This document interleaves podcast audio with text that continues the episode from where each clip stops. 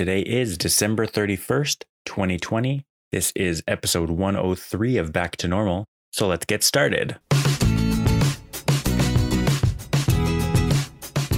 Okay, as you are all clearly aware, today is December 31st. That means it's the end of the year 2020.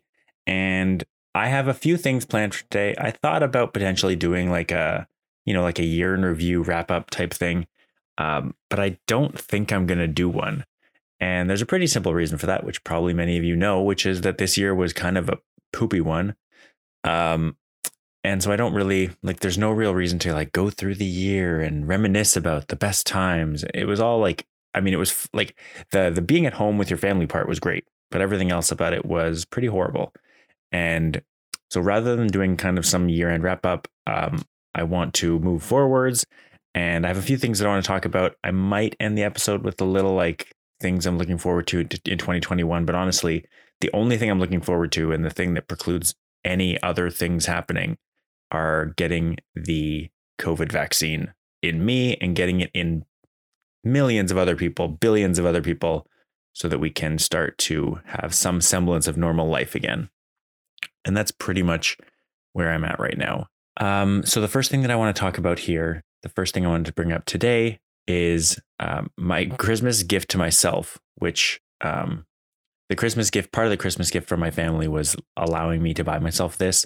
I ended up getting an iPad Air it was slightly before Christmas, but for Christmas. Again, gift to myself.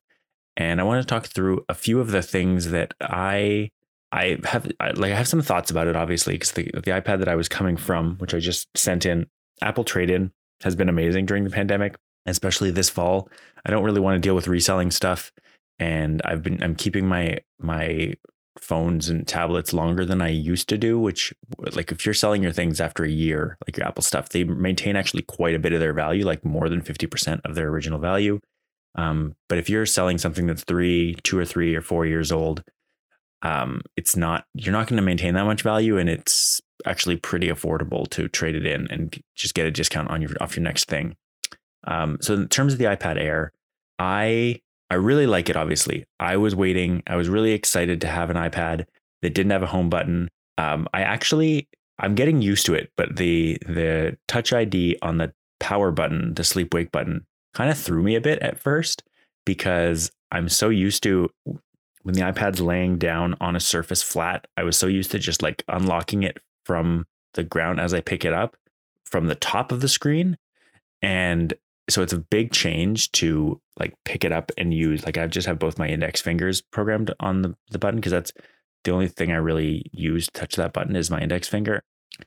And so it's actually been it's been fine, but it took some getting used to, a lot more than I expected to use the Touch ID on the power button. The first thing that jumped out at me from this iPad, other than getting used to that button, is that I don't know, every other iPad I've owned, and I've owned a few of them. I've owned the 2, the 3, the 4. 2, 3, 4. And then the iPad Pro, or no, and then I had an iPad Air, and then I had the small Pro, the first one that came out, the 9.7 inch Pro, and then this one. And this iPad is substantially different from every other iPad I've used. And this is the first one I've used that has the bigger form factor, the 9.7 inches. Every other iPad I've used has had a 9.7 inch screen. And this one I think is only 10.5 inches, but it feels humongous.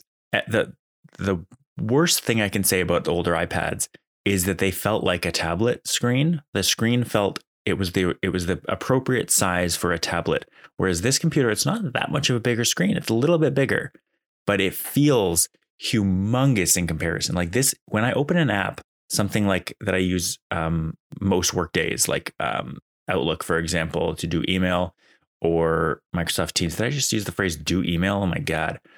Or Microsoft Teams. The first thing I notice is that this screen is huge. It feels like a laptop screen.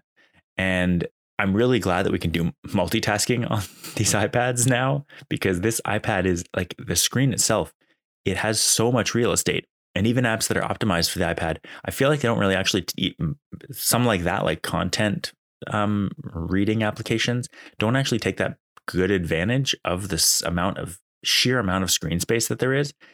And it feels like we have to start, we have to get windows at some point, like individual application windows rather than just floating multitasking bars like over the side or split screen, because there's just so much space. And maybe we won't, maybe, but it feels like some of these apps either need to like let their apps breathe a bit and like take up more space, or just make like do more with the screen. I don't know. It's weird, but I'm very happy with the performance of this thing. I'm so used to an iPad that was like 4 years old now that just clicking on doing stuff like activating shortcuts, for example, I'm used to like clicking it and then it loads shortcuts and then it loads the app, whatever app it is. Like even I have a shortcut that all it does is it replaces my app store icon and goes straight to the updates screen, like the little pop-up with updates. And on the old iPad, when I would press that button, it would load and then I would see the app store load and then the update screen would pop up over top of it. And I was like, okay, well that seems reasonable. That's totally fine. That's how it's working.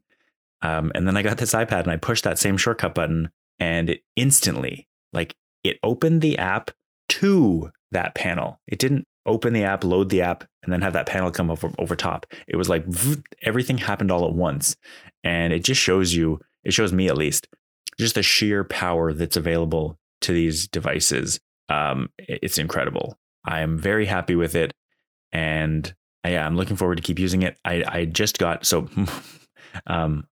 myself the iPad and my wife bought me the case for it. That was her contribution to the Christmas gift.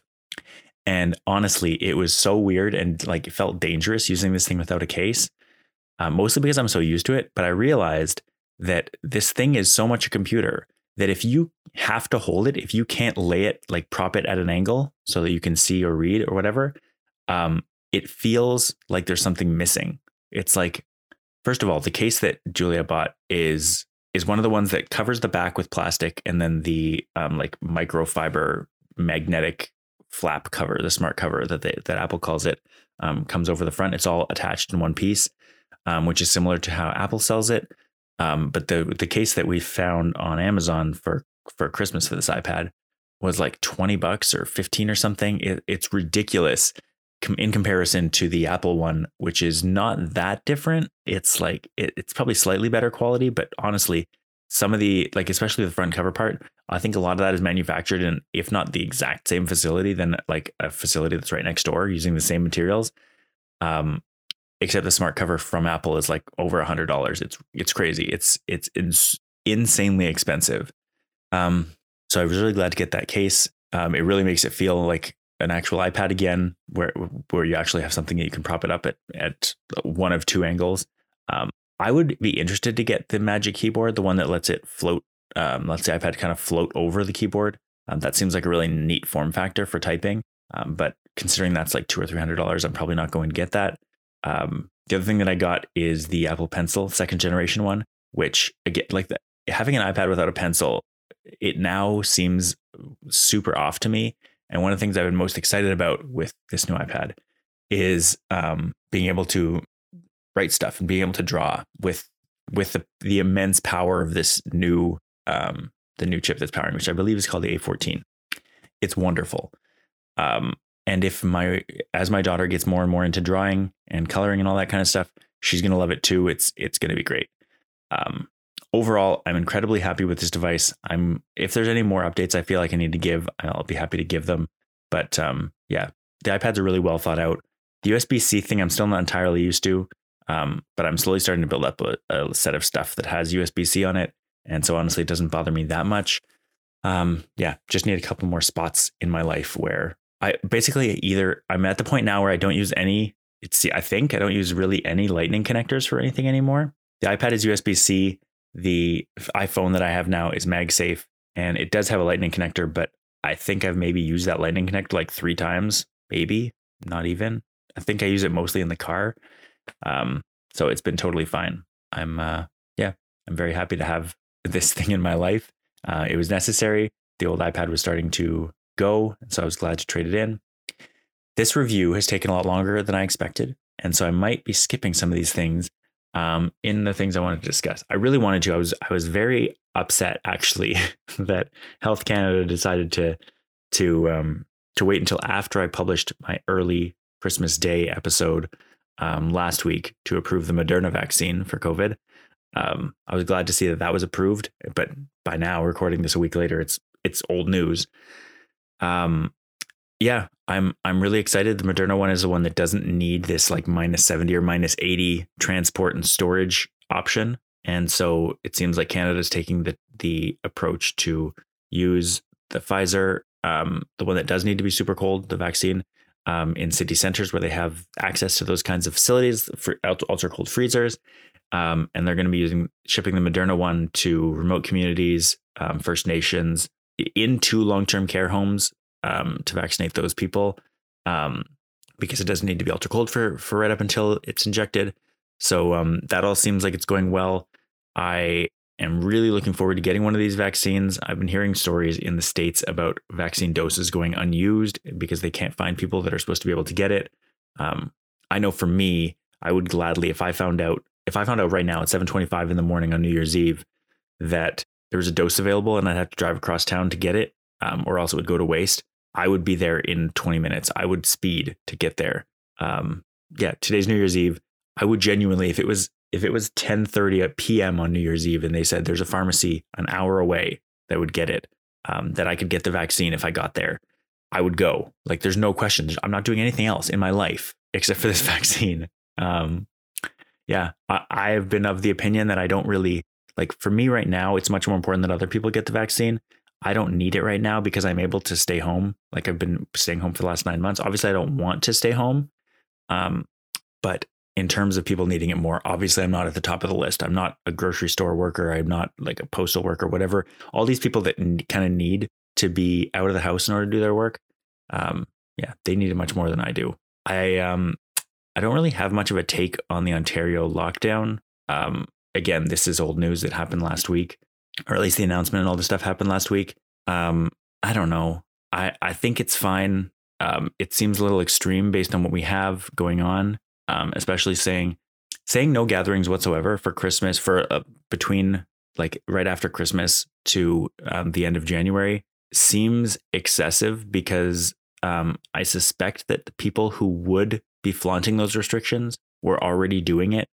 And the people that could actually slightly, like, for example, our family, I'm sure there are lots of people in this situation, but our family specifically, basically since the first lockdown ended, since we started to kind of learn a little bit about how this virus transmits and the fact that we were okay after the first wave, started seeing Julia's parents. Again, we don't really have, as a family unit, don't have any contacts outside of them. So we started seeing them. We basically formed a bubble with them. And I honestly still think that this lockdown doesn't preclude our bubble from still being a bubble and existing. It doesn't change anything.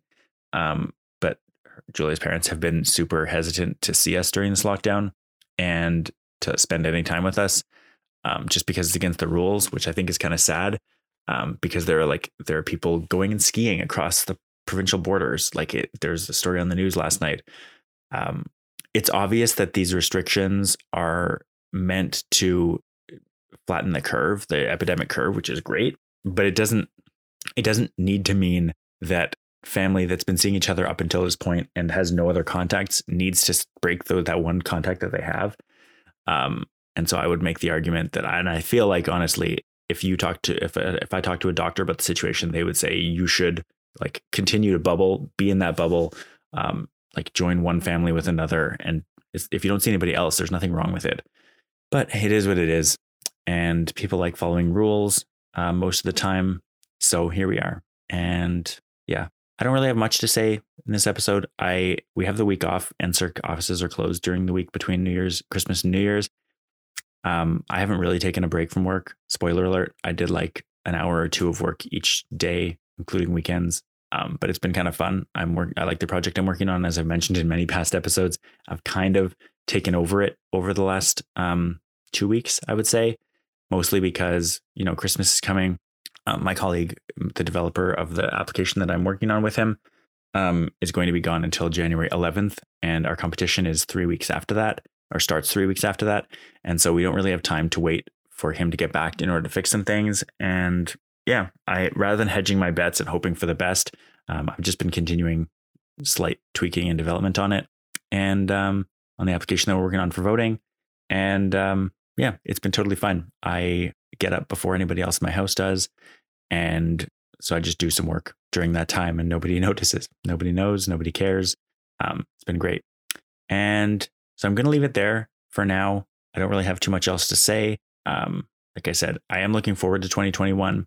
I'm looking forward to getting a vaccine and then enjoying some part of 2021. Hopefully, I hope the 2021, this coming year, is not a repeat of this year in terms of mental health and just going outside, seeing friends, all that kind of stuff. It may well be most of the year spent that way, but yeah, it is what it is, and we will get through it. I will talk to you in 2021, and I hope all of you have an excellent New Year's, and yeah, I'll talk to you in the next year. Bye.